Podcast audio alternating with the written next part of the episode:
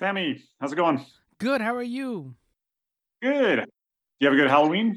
Uh, I did. Uh, I have friends who have younger kids, so I let them do. The, I did the child labor thing, right? Use Nice. use your small hands. Get get Uncle Sammy some candy. Uh, so I've been eating some like coffee crisps and things like that today. You have kids, I think, right? I do, yeah. I have a, uh seven-year-old and a four-year-old, so I was busy um, just trying. I mean, they could just go crazy, right? Like, yes.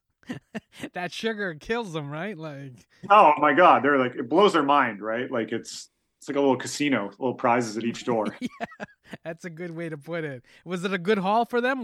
It was great, yeah, yeah, it's great, and it's honestly like as a dad, it's honestly one of my favorite holidays because it's one of the rare ones left. I feel like where you really see the whole community. Like you Mhm. really, everyone comes out of their houses, and there's a lot of you're just bumping into your neighbors. Where like, especially because I live in uh, Burnaby, it's just such a big city that you don't get a lot of, you know, everyone's like coming and going all the time. It's really rare to get big groups and be like, oh yeah, like we're neighbors. Mhm. Nice to see you.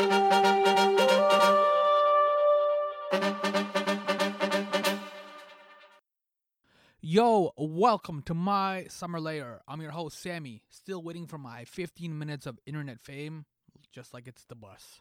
Younan. Tyler Funk, how funky fresh is that name? Is the guest because he directed a funky fun NFB documentary called Anything for Fame. The key word in the description of this provocative NFB doc is reckless. A startling and timely study of contemporary celebrity, Anything for Fame ventures into the virtual Wild West to profile an ambitious and reckless new breed of content creator.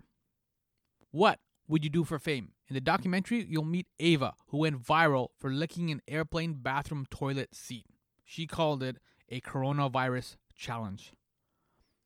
What would you do for fame? In the documentary, you'll meet Jake, an Ontario based skateboarder who performs jackass type stunts with nail guns and getting shot at with sharp, needle tipped darts. There will be blood. What would you do for fame? In the documentary, you meet Jumani, who went viral when he quit his subway job by trashing the restaurant. He threw all the food on the floor, stomped on it, stepped on it, crushed the bread, and much more. So, what would you do for fame? Do you remember Hoop Dreams from the mid 1990s? It was a popular documentary that followed two inner city kids and their struggles and setbacks to make it into professional basketball, either the CBA or the NBA. Anything for Fame is Hoop Dreams for influencers. It's a nuanced look at going viral and the struggles of influencers to become wealthy and famous. In 2018, when popular YouTuber Lilly Singh announced she was taking a hiatus from YouTube, she explained, and I quote, The platform, YouTube, the platform is a machine, and it makes creators believe that we have to pump out content consistently, even at the cost of our life. What she's saying is, in other words, YouTube is a machine that turns people into machines. Tyler and I uncover the many themes in Anything for Fame, from the sweatshop quality of the internet to the get rich quick scheme of going viral to hope. Is this the kind of internet you want? A machine that turns people into machines. Platforms where people will do anything, even self harm, for fame. Before we can talk about the kind of internet we want, let's discuss the internet we currently have. One where content creators will do anything for fame. Hit it, Stephanie. Sound, the final frontier. My Summer Lair is an enterprise, a pop culture voyage with a continuing mission to explore strange new worlds, to seek out new creators and celebrate established producers, to boldly go where no podcast has gone before. And now here is your host, Sammy Younan. Before we start talking about your documentary, uh, Anything for Fame, this is random, so I apologize up front. This is probably not the best way to start an interview. But White Ninja, that screened at TO Webfest in 2017. It did, yeah. Were you there? I think that was the CN Tower TO Webfest. Yeah, I was CN there. Tower, That's how. I discovered White. Oh, yeah. Oh, cool. Yeah, I did a panel there with uh, Brittlestar and Scott Bevan. So Mhm. the three of us did a little panel. Um, yeah, Yeah, no, that was cool. I liked it. Like White Ninja cracked me up. And it's interesting because like when you go to like a TO Webfest or like when I've gone to like podcast festivals, it's bizarre because a lot of people are just starting out, and this is related to your documentary. They're like they're so focused on money, and your documentary does a great job of like dispelling the financial myths. Like, like when you put out a documentary like this, you have a certain expectation. Uh, when a publisher publishes your book, you have certain expectations. Nobody has these wild, crazy things, and like I talked to somebody who's like put out three podcast episodes, and they're like they're wondering why they're not a millionaire like Mr. Beast. Yeah. I mean, yeah, it's it's such a powerful myth in our society, right? Like it's and it is like it's you know like we didn't make a dollar off White Ninja. We did 200 episodes, you know, and like we were lucky. We were funded by uh, the IPF here in Canada, but that you know we spent I think the like almost half a million dollars making those 200 episodes, wow. you know, and like because of Canadian funding, we had access to money, but like, and they got like, you know, I think in total by the second season, we were probably around like 50 million views or something. Um, but we didn't see a penny from anyone mm-hmm. because of that. Like it was just grant funding to make it, and mm-hmm. like you know. Um, but you were internet famous though. Yeah, I guess I I don't feel like I was, but I feel like White Ninja is. yes. Yeah. yeah. And then for your documentary, anything for fame, like speaking of like internet famous, like before you made the documentary, you were interviewing 250 influencers. Yeah, so it was it was you know broad emails of like we you know we really broke influencers into different categories. Like what are the trends we were seeing, right? Um, and we kind of reflected that in the film of like we wanted to make sure everyone was kind of doing their own thing. Mm-hmm. So I think you know rooftoping is very different than OnlyFans content creation, or uh, even like the jackass kind of stuff that uh, Jake does is like very different than rooftoping. You know, like there's whole different skill set and performance elements. Like I think Jake, you know, obviously is much more of a clown. Mm-hmm. Uh, and so we, yeah, we tried to find people in each verticals, and then yeah, we, we did this whole research, you know, development phase where we interviewed, you know, really in-depth interviews, probably with like ten or twelve, and I don't think any of those influencers made the final film because mm-hmm. uh, you know just schedules change. Um, being an influencer, I think a lot of people want to be, and then often when they hit success, they might not want to be. Yeah. Um, like it's not depending on what how you choose to go famous. Mm-hmm. Uh, the fastest way to do it is not a way you might want to live in for a long period of time. That's a good way to put it. And I think it also too it kind of um reveals the mystery a little bit. Like you don't want to know who Batman is. If you lived in Gotham City, you don't necessarily want to know who Batman is. You like that he kind of does his thing and that's good, protects you from the Joker and that's kind of it. Like sometimes it's better to quote unquote control the narrative, right? As a like a content creator. Totally. And I think it's just such a like yeah, it's so interesting, right? Because it's like traditional actors got to do that. You played a character and then you were done, right? You mm-hmm. can you be the Joker, you win an Oscar, but you don't have to literally do that every day to every fan mm-hmm. and just keep being the Joker, you know, hoping yeah. that you get monetized. You know, like that's that's hell. That's what what a nightmare that would be. And as you're talking to the 250, and this is also touched upon too in your documentary, Anything for Fame, but like in terms of commonalities, what did you notice about like that hell that you talked about where like in terms of mental health or burnout like because you constantly have to keep cranking out right? There's a sweatshop quality to the internet. Oh without a doubt. Yeah without a doubt. Some of the worst labor conditions that have ever existed have been provided by these platforms right? Because yeah. it's like it's it's worse than gig work whereas like even you know the terrible conditions on being a uber driver or these other gig jobs at least there is like a paycheck whereas like social media it's just on you to like figure it out mm-hmm. um and again like i think that's why you have a lot of youth participating because they have the time mm-hmm. and you know their parents are covering a lot of the bills so they don't necessarily need results as quickly um but yeah it's draining like you see for people to you know to produce a video every day you know i'm sure you know as like a podcaster and everything else you do right like mm-hmm. each creative endeavor is a huge project um yeah, I, I really think you just have to love it more than it loves you. You know, I don't know if you've project as opposed to waiting for a bag of gold. Yeah, and this is the thing too. Like, like we said at the top, right? Like, you interviewed 250. Obviously, not all 250 are in the documentary, but like, there's only like 400 and odd some odd players in the NBA, right? So like, the odds of quote unquote making it like lots of people play basketball but there's about 400 450 players in the nba like at that elite level and look how many colleges there are in march madness and things like that so it again goes back to the financial aspect and i like that your documentary kind of emphasizes that this is a lottery right? It is, and you know, I think it's a it's a harder lottery to play now than ever. I think you know, I think when YouTube first started up, you know, even before YouTube, I remember there was a site called Newgrounds. I don't know if you ever went there. It was like a mm-hmm. little flash animation site. Yeah. You know, it, it really felt like you kind of knew who the artist was, and there was a chance they'd get their work out there. And you know, and then YouTube early days, you know, we saw creators that was you know they're them doing their own thing.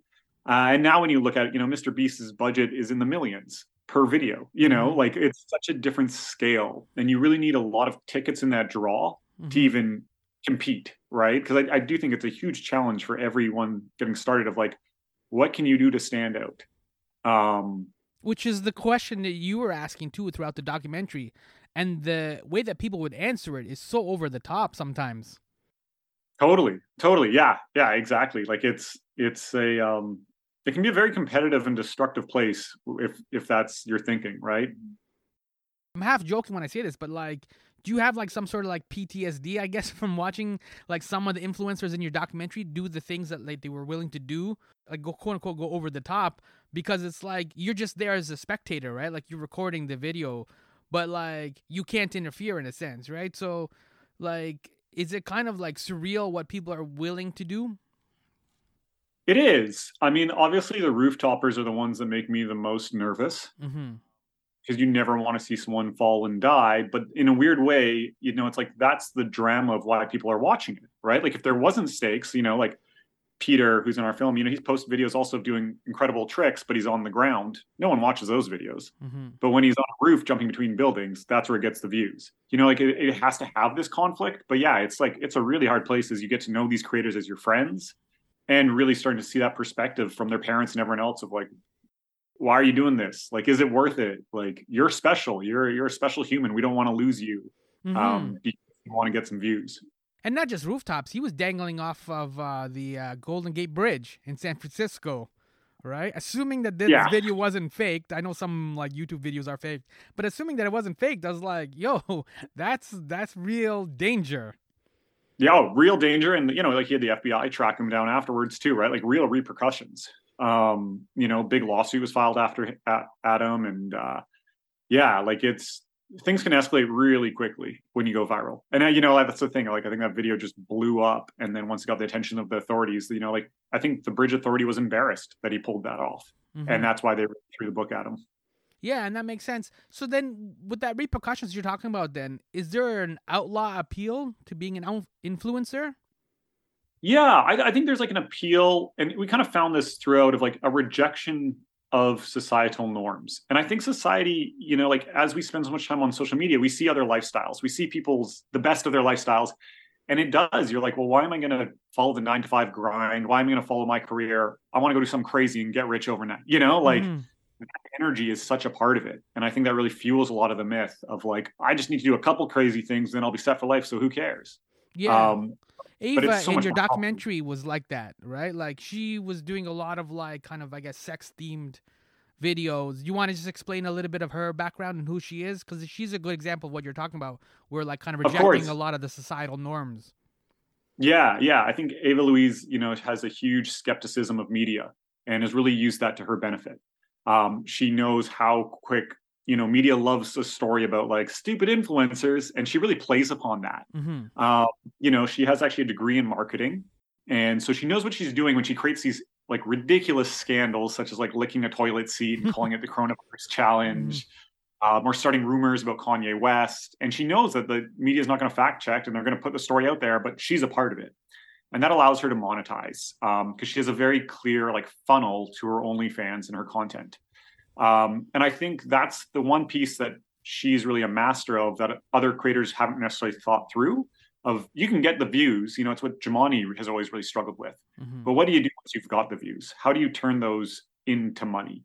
What what next? Rather than just all this attention. And you know, I think all of the creators in our film, you know, they deal with a ton of hate, and you know, I think people like Ava are very aware and that's just part of the game and that's great. Whereas I think other creators, it, it becomes a bit more personal and you really have to disconnect if that's the route you choose to go. Yeah, it was there was an interesting scene where you had them read out a number of the comments they would get on like an IG post or whatever, TikTok post or whatever it was.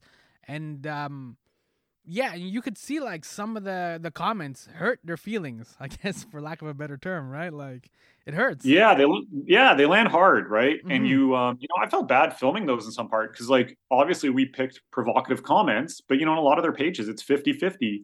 Um, and you know we each one of those we filmed with each creator probably about an hour of reading comments and like yeah like there's you you see how much gets into their head and and it would for any of us you know like if when this goes live if people are just commenting about how you know how horrible i am or how stupid i sound like obviously that's hard to turn off i've learned this from like podcasting which is when you put something online it goes places you don't always expect like you know I mean? I've looked back at some of the episodes I posted and I'm like, people in Australia were downloading it, right? And I'm like, I never mentioned Australia or kangaroo. Like, there's no, what are you Googling to like find this interview or whatever it is, all right? And I'm like, and you just don't expect that. And that's that, I think that's the interesting tension in anything for fame where people want to go viral, but they don't want to be hated. But the problem is, the more people that see you, the more opportunity there is for haters. It's a weird tension. Yeah, and you know, I, th- I, think there's a way to go famous online very slowly over time by being an expert in your field. And we don't really cover any people like that, say like makeup artists mm-hmm. or maybe someone teaching you how to play the guitar, because it's a much slower climb. And you know, our film is really about those people that were pedal to the metal. How do I get fast as quick as possible? Because um, I think all those other avenues, while you can gain a following online, it still requires so much resource on your own to make those first hundred videos. You know, like it, it's a huge investment and and especially now it's so saturated to be the expert or the like youtube expert on whatever pokemon cards or whatever there is so much competition out there mm-hmm. and it's a very challenging space and that's why i think people fall into conflict because it's it's almost easier it is easier because what you're talking about too like as a generalization it takes a long time to be well read right? So even if you're doing like Pokemon or whatever, you got to listen to other Pokemon podcasts or documentaries or books or whatever it is. Like it takes a long time to be well read. OnlyFans, I know this is simplification, but OnlyFans, all you have to do is take off your shirt. like that's obviously a shorter and quicker and in a, in a way more lucrative path. Yeah, you're you're creating content um you know, I think it's just like, yeah, people thinking about like what they're doing to create their content and bring their audience to it, right? And yeah, if if it's through hypersexuality or if it's through hurting yourself like Jake or jumping off bridges, yeah, all that stuff like right away, you know, it's like why do we all stop and stare at that car crash? Mm-hmm. You know, why do we all like peek in? You know, like what's going on there? And um necessarily I think being part of those things can be a challenging place to live in, right? And that's where I really feel for all the creators. So is this a commentary on the content or on the viewer? To me, it's the viewer. To me, I think it's like you know, it's like we we are the ones that really dictate this marketplace. You know, I think OnlyFans, for example, paid out five point four million dollars to creators uh, last year. I believe is what I read, which is a ton of money. Um, and as long as there's this huge pool of money going in that direction, it's going to encourage young creators to go that path. Mm-hmm. Uh, and that's really on us as the viewers. You know, same with all the stuff. If, if jumping over, a, you know, between buildings or hanging off a bridge gets you that million views, people are going to keep doing it. And so I think, you know, viewers love to criticize, like, ah, they're so dumb, they're so crazy. Why would they do that? Well, it's for you. You know, it's like mm-hmm. clearly, and it's the funny thing is everyone always says no, that's not what I watch. You know, I watch cat videos and I watch this, and I, I never watch content like that. Right. But the stats are there, and the numbers there, and the studies are there, mm-hmm. um, and there's a reason. So I think until we're all ready to be honest with ourselves, yeah, um, it's gonna be hard to move forward in that conversation of how do we create or encourage uh, content creators to make better content yeah, it's that thing of like pornography is like what is it, a five billion dollar business or whatever it is, right? But every like when you talk to people, like, no, no, I'm a feminist, I believe in women, or like, you know what I mean? It's that same contradiction, right? Somebody's watching it and somebody's paying for Pornhub. Exactly right. Like all these, there's forces driving these, and I think in all these different types of behavior, um, you know, and same again, like the to bring it back to the rooftoppers again, like no one, no one wants to see a kid die, but then they do. The views show up right? And mm-hmm. there's that conflict there. So I think, yeah, it really asks. I hope the film raises that question and makes everyone think about their feed uh, and how they're con- encouraging. And you know, part of that is getting over our expectation of free media. You know, like if we're willing to pay people to make good media as as much as we're willing to pay for these other types of content, I think that would encourage more creators to create better content. Yeah, what you're talking about is uh, it reminds me of J- uh, Jeff Bezos when he bought the Washington Post. He said we have to wean the audience off of like getting free articles. Like we should put more and more money into the journalism, elevate the journalism, and then hopefully get better readers and people who want to pay for this.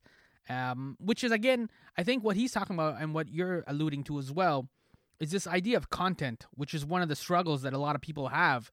Because I I don't think you would necessarily classify all the work and the effort you put into anything for fame and just call it like content. It's a documentary. It has a it has talent. It has like skills and time and effort. And just to boil it down to content seems like disrespectful to you and the team. Yeah, yeah, it's a massive undertaking, right? Like it's, you know, I, I think there's there is a difference between a film like anything for fame and if I, you know, film myself for an hour just giving you my thoughts, right? Mm-hmm. Like we we spent 70 days traveling across North America. We covered so many different stories and really worked through that process. Um, but yeah, you know, it's an interesting thing is we all expect so much free content. You know, we've all been so spoiled with so much content. I think about when I was a kid, there was way le- less funnels out there, right? Mm-hmm. Uh, and they're like, "I'll pay. I want to rent a video. I'm going to pay." Mm-hmm. Um, I do think that's important, especially for journalism, right? Like, I think we've really seen just how bad it's gotten out there when it's your angry aunt or uncle on Facebook yelling their opinion, mm-hmm. as opposed to like actually like researched uh, great articles. Um, yeah. So I don't know. It's tough though. I, I, I honestly don't see things going that way. I don't see people you know, uh, turning around and willing to pay for things. But hopefully that'll change. But that is a theme, especially towards the end of the documentary, which is like you're basically asking the viewer, what kind of internet do you want? Exactly. And you know, I think it's really our choice. And I think it's our like what are what are you willing to pay for? You know, if you're willing to even, you know, by spending your time watching content on say the NFB, Mm-hmm. Um, you're going to support them getting more funding and making more films like that, right? Um, so yeah, it, it really the viewers are the ones who are going to ultimately decide. And it'll be curious to see. It'll be curious to see what the next generation wants, right? Yeah, I think sometimes we fall into this passive um, kind of view of the internet where it's like almost like a restaurant, right? Where you just kind of go in and just like, I want some of this, I want some of this, like I'm craving this or whatever. But I think what you are getting at is, and it's great because it's empowering, which is like, no, you can push these companies around. You can like design better things. And like you said, you don't have to do OnlyFans. You could teach people how to like play guitar or do something fun. Like you have opportunities, but we have to make those opportunities just as valuable as OnlyFans. Yeah, like we, I, I hope we see more of a world where young creators get a ton of options to be themselves um, and to make money off that. And you know, I think part of it really is the platforms need to. It's tough because they like really change their algorithm how they pay all the time. And this is this weird content funnel where they're you know, it's like, oh, we're spending a hundred million dollars on Snapchat, you know, so everyone goes to Snapchat and they kind of make stuff, but it's always a spend down fund that lasts a quarter or 2 mm-hmm. And so like without an actual system in place, it's really hard for creators to build up that big catalog and and and sustainable. You have to kind of go fast and furious. Um, and I think I think YouTube's done the best job of monetizing. You know, where it seems like that's one where if you build your subscribers, you make your videos, it, creators more or less know kind of the rules, and the the algorithms or the platforms rather hide so much of the algorithms from the creators, which is mm-hmm. really hard. And I think we need to open that conversation up because creators want to be successful and they'll do the right thing if they're given the information and incentive to do so. Yeah, was it? I think it was Jake. He was the um the the jackass guy. So he does a lot of these kind of stunts where like with nail guns and things like that. I think it was on TikTok. I think that was the platform. There was at one point the algorithm changed. No, no, it was self harm or something like that, right? And he got kicked off of TikTok because he was obviously self harming, and there was like uh, darts with like uh, like sharp tips and things like that. So he obviously got kicked off of TikTok, and so he went down to zero followers. That's correct. That was the example what you're talking about. Yeah. Yeah, that's correct. And what's so fascinating about that to me, um, you know, trying to not make judgments on the content, but that was at the same time that TikTok was advertising Jackass 4, who had, you know, literally done his bit in their film. Yeah. Um, and they're willing to take the money and advertise that film while banning the creator who that one skit is based on. You know, it's like that's where I just think like a level playing field. You know, if, if we if if we deem we don't want that content in our society and that's the rules sure but like let's like what is the you know what is it going to be and i think the platforms will ultimately get better content the more they're upfront with their creators You know, the more that they're like, hey, we actually don't do that kind of content here. Go try it on, you know, some other platform. Mm-hmm. And then we can have platforms that are just for adults. We can have platforms that are just for kids and create like better spaces and communities in each one of them. Jackass is a good example because obviously it was a corporate sponsor, right? So TikTok is of course blindly going to take the money because it's like good money. So I get that point.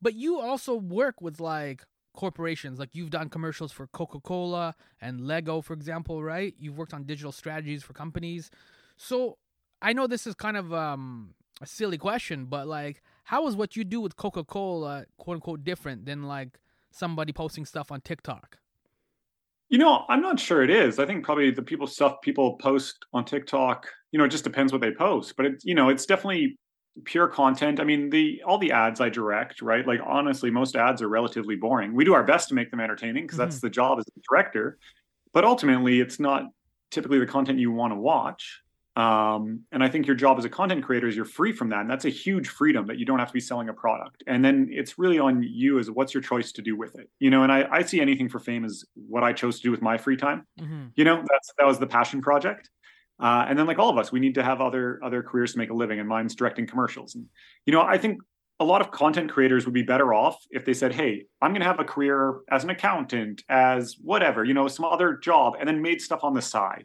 rather than betting it all on the content having to make their living and everything." And it's like you don't want all your eggs in one basket. Mm-hmm it's uh, that thing of like you know uh, you just kind of quit your day job and I'm like I'm just gonna write novels now, right? Whether we don't have like you don't have an article like a contract from Random House anything. It's just like I know I got stories in me. I'm gonna tell my stories, right? And it's like you're saying like you bet on yourself, but because this is such a hard like as we talked about lottery, right? To bet on yourself is just not enough. Like you can't have just aspirations and hope that works out.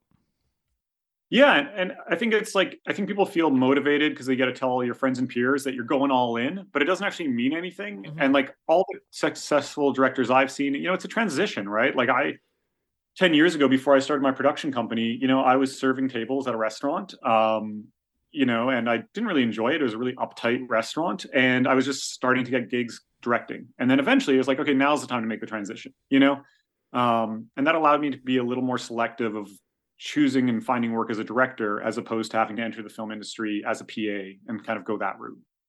But also you have that freedom now. Like you decided to make anything for fame, right? Like and thankfully you got like you got to work with the NFB who are great. Shout out to the NFB.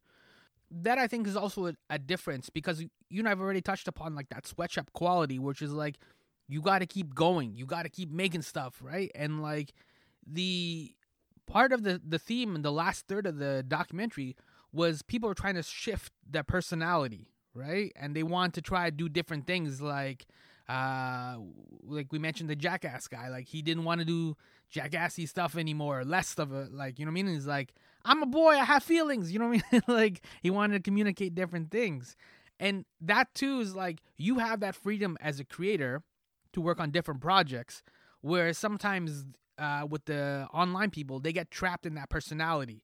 They're like David Bowie who can't shift from like Ziggy Stardust to like Thin White Duke or something. Yeah, I mean we're so so lucky in Canada, and I know like the funding thing in Canada is very challenging. But like you know, so yeah, we are funded by the TELUS Fund and uh, the National Film Board, and they did an amazing job of supporting this, giving us freedom. But there's also like Telefilm, the Bell Fund, the IPF. There's so many funds that we have here that as a content creator, you know, we're I think we're one of the luckiest countries on earth where like you know if you have a story to tell it you don't need to go make it out for free and try and pump it out like you can actually go that path still and get paid still mm-hmm. um, and i'd encourage anyone like trying to be a creator to like go down those paths first right like really do your research on the funding that's available uh, and then and you know maybe co-make your youtube series on the side you know we've touched a lot about like internet famous and i even mentioned this with in terms of like white ninja are you differentiating like quote unquote different types of fame? Like the way, because like the way you love your brother is a lot different than the way you love your wife, right? You love them both, but the way you express it, the way everything like that, it's completely different. And so we use that word love interchangeably, but it should be two or three different words. And is it the same thing with fame? Is it kind of like a generic fame, or is there different types of fame?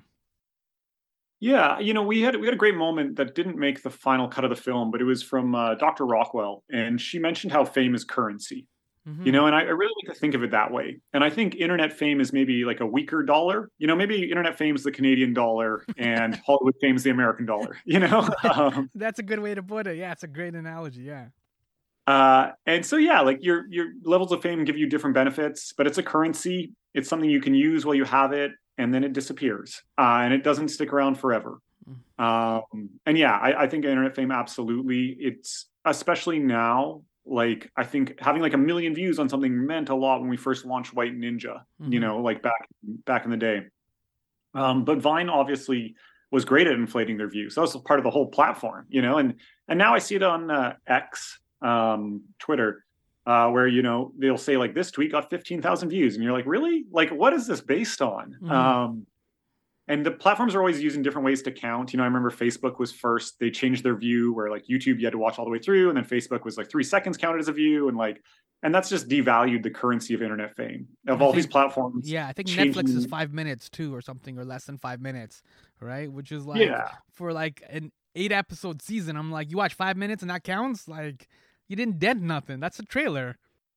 Yeah, yeah, exactly. If anything, that should count as like a minus view, mm-hmm. right? Because it's like you didn't stick with it. Um, yeah. But yeah, I, I, I think uh, tech companies have really devalued internet fame by being so focused on trying to brag about how they have the most views on their platform. Whereas at least like Hollywood movie theaters, you know, filling people up, you can't really argue with that. You know, like there's the box office numbers. Someone's either a movie star or they're not. Yeah. And this idea too of internet fame based on numbers and going viral it's kind of dehumanizing. And your film touched upon this as well. Like, where does empathy fit into all of this? Because your documentary is great because it shows you the human side, right? Like the emotions and like the frustrations and all these kind of things of trying to make it and the struggles. It's like a hoop dreams for internet fame. Where does empathy fit into that? Yeah, thank you. Uh, yeah, I mean, I hope the film just like brings us all to have a bit more empathy for the creators and, and understand what a hard game they're playing you know and I understand their actions a little bit. Because I, I, really think it's easy as viewers and as older generations to just you know people love to think like ah the kids these days kind of mentality. Yeah yeah. and like no they're, they're stuck in a really hard game that was created by millennials by boomers mm-hmm. uh, they're they're trying to get theirs and, and the rules are so fucked up you know? Um, and so I think empathy, and I don't think by any means to say that every type of content is great and you should go out and make this content. Like I'm not saying that at all. Mm-hmm. Um, but I just think we should hopefully move past the the news story of influencers so dumb rather than why do we keep giving attention? We're the ones making it that. That's the conversation to be had. Yeah, that's I always find the the challenging thing because as an older person, like when I'm critical of this stuff, like legitimately critical, like you can be critical of Fox News in the same way, but when I'm legitimately critical, I get sometimes dismissed as, oh, you're an old man or you don't get it or it's not for you or whatever. I'm like, but there are, like, as we've highlighted in this conversation, there are things like we should design the internet that we want. Like, is this really what you want out of the internet? Out of all the possibilities we can do with cameras and like recording podcasts and doing all these things, this is what you want? Yeah, because it's such a gift. Like it's such an amazing tool that we can all come together and that we have this, right? And I, honestly, like I, I think everyone, people like you that are using your platform, you know, like you, you could have brought me on this podcast and just attacked me, and mm. you know, maybe that would get more views. Maybe, maybe we get a viral oh, clip there. Right? Shoot, yeah. All right, let's you know, do this like all maybe... over again. Take two. but like uh, choosing to share those stories, choosing to listen to others, choosing to have an approach with a bit of empathy, I think will help to create a more empathetic internet you know because then you know for some the next podcaster coming up that listens to this will hopefully want to be like you you know as opposed to uh, it being about how do you get a viral moment and you know do some crazy prank or whatever it is. Mm-hmm. and the flip side of empathy is shame does shame kind of factor in or like did you notice a lot of maybe even off camera moments where like shame was a uh, I guess part of the process or part like a significant factor yeah, I, I think it's a big weight. You know, I, I, think you see it in the film, especially with Jumaane. You know, I, th- I, think like Ava's kind of come to peace with it. Of you know, hey, I'm making my money, I'm doing this, it's working. Mm-hmm. I'll turn the shame off. Uh, you know, Jumaane, um, I think even more so than Jake, kind of really regrets a lot of his actions and you know, really did a lot of damage in his community and to those around him and was left with very little for it. Do you want to explain the subway thing just for people who don't know who? Yeah. Because that's a great. sure. I found that really offensive. Like, you know what I mean? Like, you're going viral for that? Like, I, that was. Yeah. You know what I mean? Like, Ava can do whatever she wants on OnlyFans. Go knock yourself out. But Jumani's, like, the subway thing really offended me. So you just want to explain that quickly before you finish your thought? Sorry. For sure, yeah, yeah. And like, so obviously, one way to go viral is to break societal rules. And Jamani's approach to that was trashing stores, or he was working at a subway and he would trash all the food at the end of his shift. You know, throw all the food out, step on it, um, you know. And it's obviously it really crosses a line. Uh, it feels super disrespectful to his employer. It feels super disrespectful to people that would maybe eat that food. There's so many different things to break down. Mm-hmm. Um, but Jamani knew and that it would get a lot of views. And you know, it's a little bit of this deal with the devil, you know? Mhm. And I think that's what he just always was struggling with. Um, of just I know how to get views. I know how to, you know, like I'll be on World Star tomorrow. You know, the amount of times he's blown up on Reddit. Uh, he knows how to get there.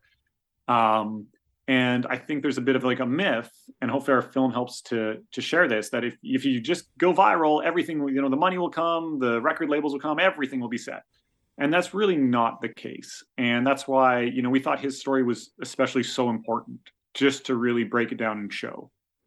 and I think even he was saying early on in the documentary, anything for fame, that like he he had the impression that a lot of famous people were happy and like because obviously they were rich and well off and whatever. And yes, obviously having the money and the wealth and all that does alleviate a lot of concerns. But we've seen time and time again a number of celebrities OD or have drinking problems or divorces and things like that. Like it is an illusion both on both sides of the fame uh right whether it's you're internet famous or like hollywood famous like there is an illusion of like they're not necessarily any happier or quote unquote better off than you Yeah, you're always chasing it, right? Like it's not something you can ever hold on to. I think like relationships within our lives, friends, family, like we kind of have those and we can hold on to them. Uh, fame is just like it's obviously like internet fame. It's insane when you have something go viral. It's such a like crazy feeling to see people around the world cheering for you, loving it. Um, but that goes away so fast, you Mhm. know, and it's so impossible to hold on to. And so, of course, it's never going to create any long term happiness and rarely creates short term happiness um, it's really just like that dopamine hit at the slot machines, you know. mm-hmm. And then you just got to keep pouring your money, your life, what your content in, and hope that you hit again. yeah it is a jackpot and speaking of somebody who's hit a jackpot this is the last question but how did uh Brittlestar, uh Stewart Reynolds how did he come into your life you've worked with him for years For years, Yeah. yeah, so yeah. and he's obviously now somebody who's going viral. Uh, he's had quite a bit of uh, internet success as well. Uh, picking up where White Ninja left off, I guess, right? Like, like he's getting Yeah. well recognized and like uh, beloved too as well. But he's also a good example where like he's in more control. Like it's not like he's doing OnlyFans or anything like that. Where like he's kind of making, I guess, for lack of a better term, more wholesome content. Yeah, I think you know, and so Brittlestar. Uh, I first met him. He was a Vine kind of star, and he helped work with me on White Ninja back in the day. Uh, and then we've worked on several projects since then. And during anything for fame, I'd often call him just to chat about the industry because he was really living in it, was so aware of what's going on, and very strategic. Um, you know, he came to be a social media influencer, I believe, in his early 40s, and so he needed to make a living to support his family. And so he needed something that was going to last. And so I think if you're thinking about it of like, well, how can I do this for the next decade? You're going to make very different decisions than how do I go viral today? Mm-hmm. And that forms all of his content, right? Like he's making stuff that he knows he can stand by five years from now. That's not going to haunt him. He's he doesn't need, you know, uh, 10,000 new followers every day. Rather, he needs to just keep creating content, put good content out there. Um, I think his content, you know, it's great. It's very um, I think the internet's favorite dad is like his hashtag. uh, that's the vibe he has, you know. Yeah. And again, like that's a sustainable profile. That's a character you can be your whole life. Mm-hmm. You can always be a great dad. Mm-hmm. And I think for creators starting, it's like, yeah, wh- where does this go? You know, anything that's starting to get more extreme each video, like how far are you willing to go, and how do you maintain that over more than a few months? He's a great example of somebody who's kind of almost deliberately deliberately picked his audience right whereas i think a lot of the influencers in your documentary they just wanted anybody watching it. Like it wasn't like it didn't matter who it was as long as the numbers were quote unquote there. Brittlestar seems more selective, I guess. Yeah, I think, I think that's a great way of looking at it, right? Like I think he was very aware of like, hey, if this is my audience, these brands will come to me. I might actually make some money on this. Mm-hmm. You know, whereas I think a lot of our other creators were just like, how do I get eyeballs? Right. But again, you know, it's there's so much more to it. You, you you can figure out how to get the eyeballs, but you ideally want to keep doing it and make a living at it if the goal is to be a content creator. And so you really need some sustainability and and and kind of comfort in your skin of like, okay, that's who I am online. That's that's who I am for the forever. You know. And so there's obviously takeaways for the audience that watch us, but for you who was like immersed in this world and shooting these videos and talking to these creators for a period of time, what is now your takeaway? Like, did it kind of shift from when you started it? Like, uh, like what is your where your position? Like, how did you where did you land on all this stuff? Yeah, honestly, I'm still processing. Like I, me and my uh, producing partner Sebastian, who's also the editor on the film, talk all the time. We're like, "Hey, should we become influencers? Should we position ourselves as the documentary filmmaker guys or the Mhm. ad guys? Like, would that bring opportunity? Would it bring new people in our lives? Yeah. Is it a ton of work and maybe not worth it? Also, probably yeah. And so it's a conversation that I still have. Uh, I'm kind of happy sitting on the sidelines. Like I honestly don't need the attention. I have a great close circle of a few friends and my family, and and that brings me joy um, and I'm busy working as a filmmaker. You know, I, I, think you can see the benefits if you're selling something, and, and that's what I think. Like social media, so much is marketing, right? Like if you put yourself out there all the time, hopefully you have a product to sell.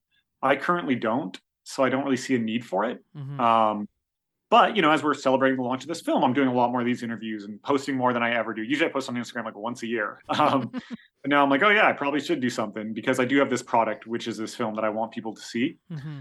Um, and I would say to everyone, like, yeah, I think it's it's great if it's a hobby and it brings you joy. You know, if you if you're creating something online and brings you joy, 100% go for it. Or if you're focused on selling something, go for it.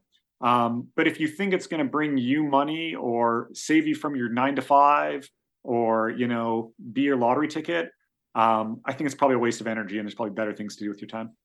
There we go. That's a good way to put it. So uh, it'll be streaming on the NFB. Is it still on Paramount Canada or is that taken off now? Yeah, yeah, it's still on Paramount Canada. They had a six month exclusive, and it's on uh, Paramount also in uh, France, Germany, uh, Australia, New Zealand. Um, and it is, I believe, on cable television in Spain.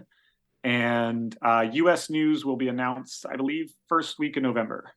Okay, we'll look forward to that. You got in trouble from some uh, U.S. Was it a U.S. Uh, influencer who uh, bombed the, on IMDb?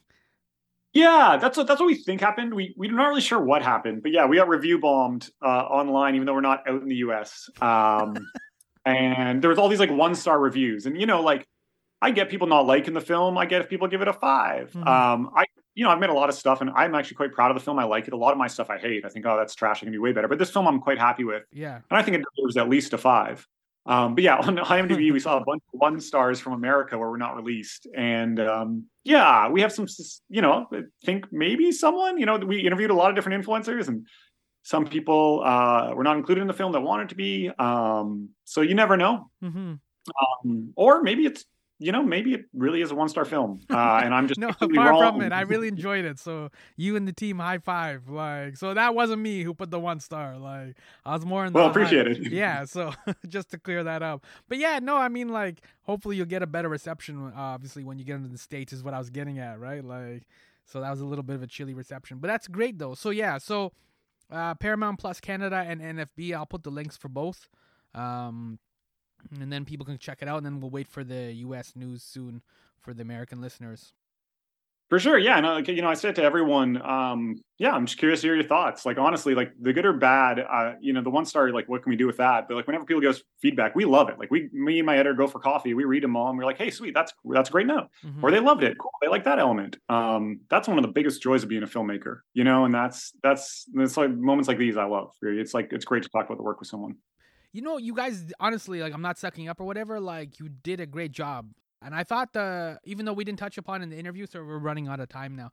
But like um the the scenes with the parents were really great because like I probably should have referenced that when we were talking about the different types of fame because the parents are I, they understand the old school fame. I think was what you you kind of pick up on. They understand Hollywood and they understand like getting your name in marquee lights and all that kind of stuff. If you told them that their son or their daughter was doing that, then they would like instantly get it. But then I think it was just like uh, like Jake, for example, his mom had a couple instances where like some kids wanted to take photos with him or whatever. So it was like, okay, maybe her son's famous, but she's still not quite getting it. Yeah, totally. Yeah, no, those were fascinating. You know, those were we shot each one of those parent scenes for you know they're like an hour and a half, and they were these crazy emotional kind of conversations, right? That these families had been bottling up. Um, so uh, yeah, I love that part in the film. I think viewers will find it quite fascinating. Mm-hmm. No, but thank you, Tyler, for like taking the time and like hanging out. Sorry if we went long, but uh, I appreciate the time. So and the documentary. So thank you. Pleasure, Sammy. Mm-hmm. And uh, yeah, hit me up if you're ever in Vancouver.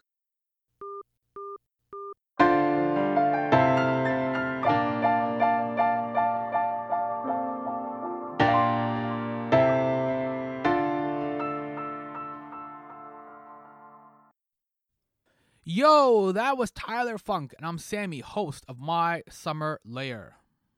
In this conversation, Tyler Funk highlights his documentary Anything for Fame focuses on content creators who signed up for the get rich quick scheme.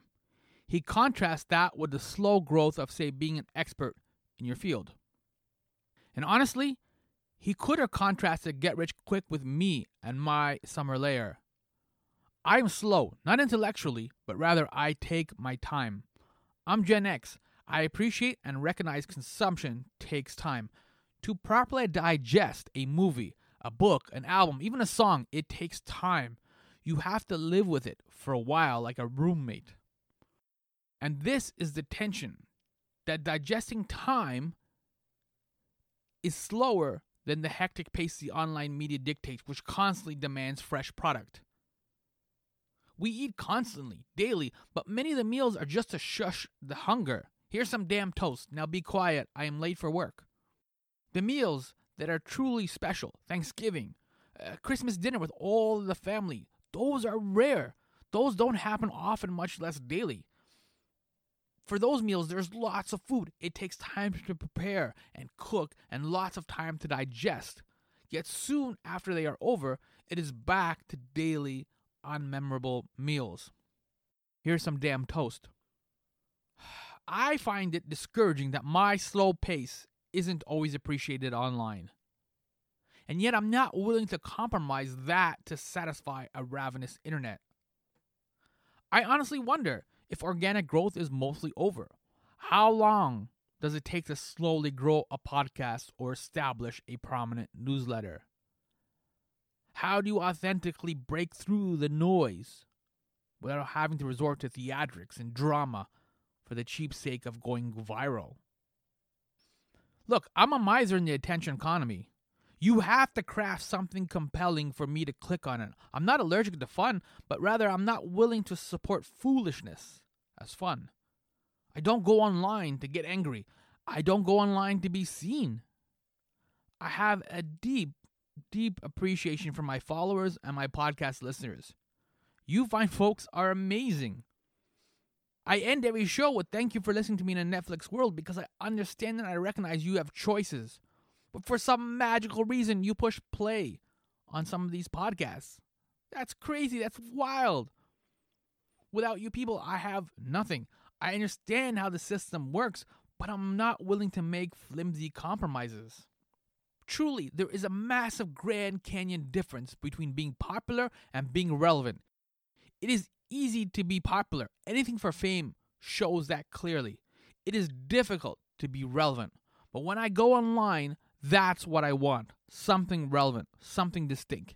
Yes, I enjoy mainstream things like everyone else. I watch Doctor Who and I watch Star Trek and I enjoy NBA games. I go to NBA games but I'm also a snob and I'm not willing to accept that this is the best we can do because every so often a crafty and cool creator hits the sweet spot and they're popular and they're relevant.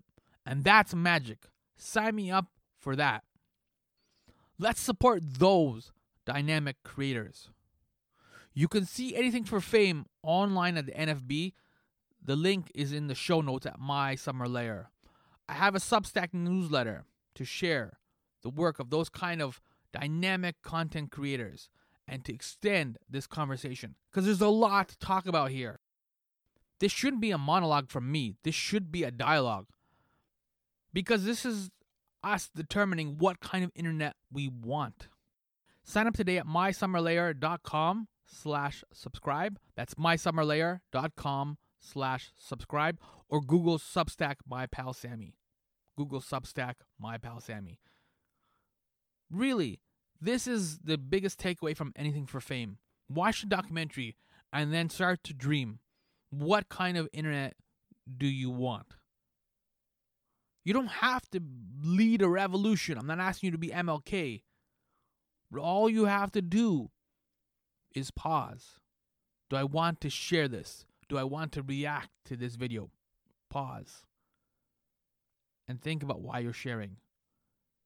You have no idea how much of a difference that's going to make in our world.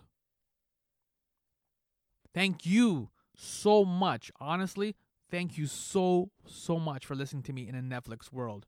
Thank you for pushing play. Thank you for sharing this podcast. Like, it's it's humbling.